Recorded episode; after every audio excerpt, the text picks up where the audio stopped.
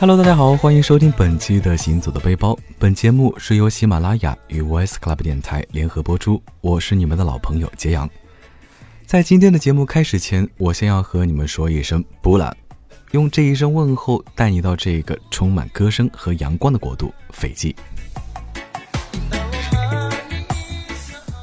话说，这段旅途起始于一段非常尴尬的对话。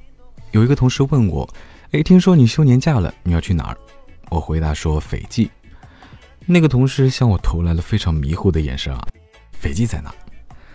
好吧，于是我就拖着行李箱来到了这个迷之国度。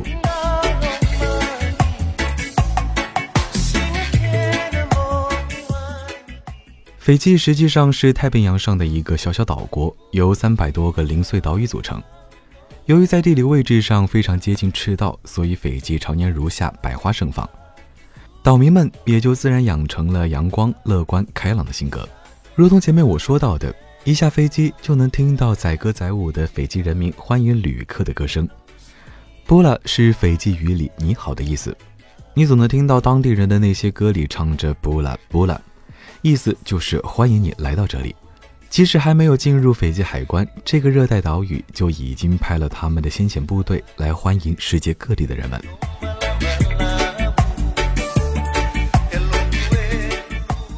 特别的是，斐济的国际机场并不设在首都苏瓦，而是在南迪市。从南迪市又可以有各种交通工具到达你想去的岛屿。需要大家注意的是，来斐济玩可不能说走就走，因为岛屿都很分散，住房、交通等资源都非常的有限，所以必须在有预约的情况下才能在斐济来去自如。我在去斐济之前，首先相中了亚萨瓦群岛，它离南迪市更远。一座岛上只有一个度假村，碰上淡季，说不定可以一个人独占全岛。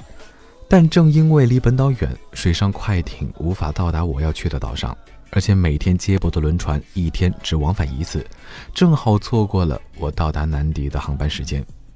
无奈之下，只能选择最贵的水上飞机作为交通工具，往返于南迪和亚萨瓦群岛。好吧，这种交通方式其实也是最便捷的。我提前在网上订好了水上飞机的票，贴心的飞机公司派人第一时间到了南迪机场接我。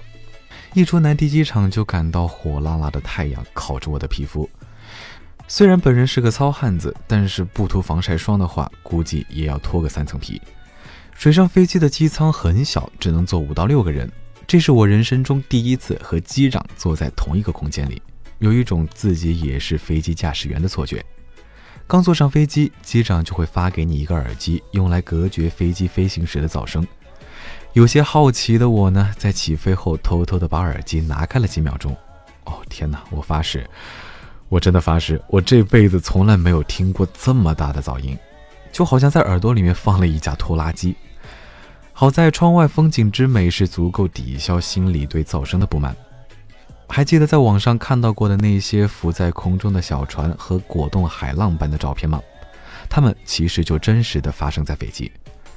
那片汪洋大海不像是我们在电影里面看到的湛蓝，而是一种介于蓝和绿之间的淡淡的薄荷色。只有不断变化的海浪提醒着你，这是大海，而不是璞玉。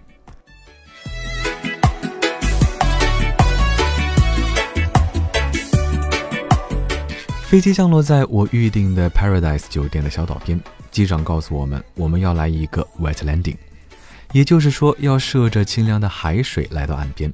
这算是我最惊奇的一次住宿经历了吧？没想到酒店给我的第一印象竟然是大海的拥抱。暴晒了一天的海水其实并不凉，反而还有一些些的温。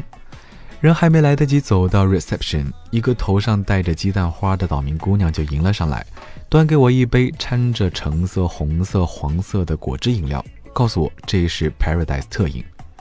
Paradise 是天堂的意思。自从在斐济降落，我还真就有了一种脱离了人间的感觉，仿佛真的是来天堂遛弯了。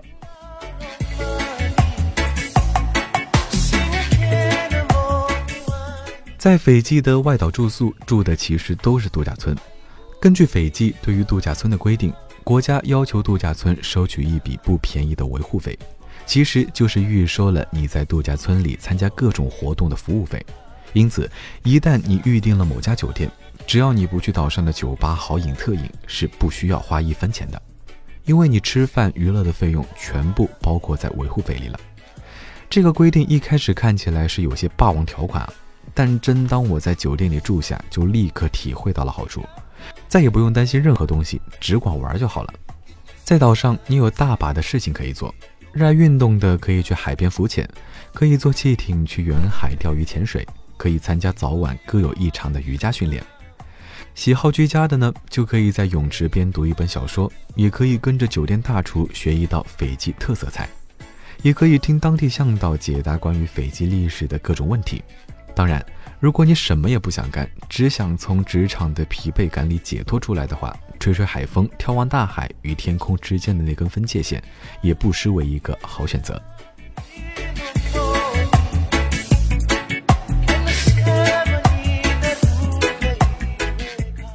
在 Paradise 的那几天，我常常对着海发呆，坐在沙滩上，看着小鱼苗被海浪冲上来又被卷回去。在这个像加了滤镜一样的热带岛国，不仅在视觉上刷新着我的认知，更像是给我的大脑皮层做了一个深度的 massage，忧虑、烦恼瞬间在这景、这歌、这海中化为乌有。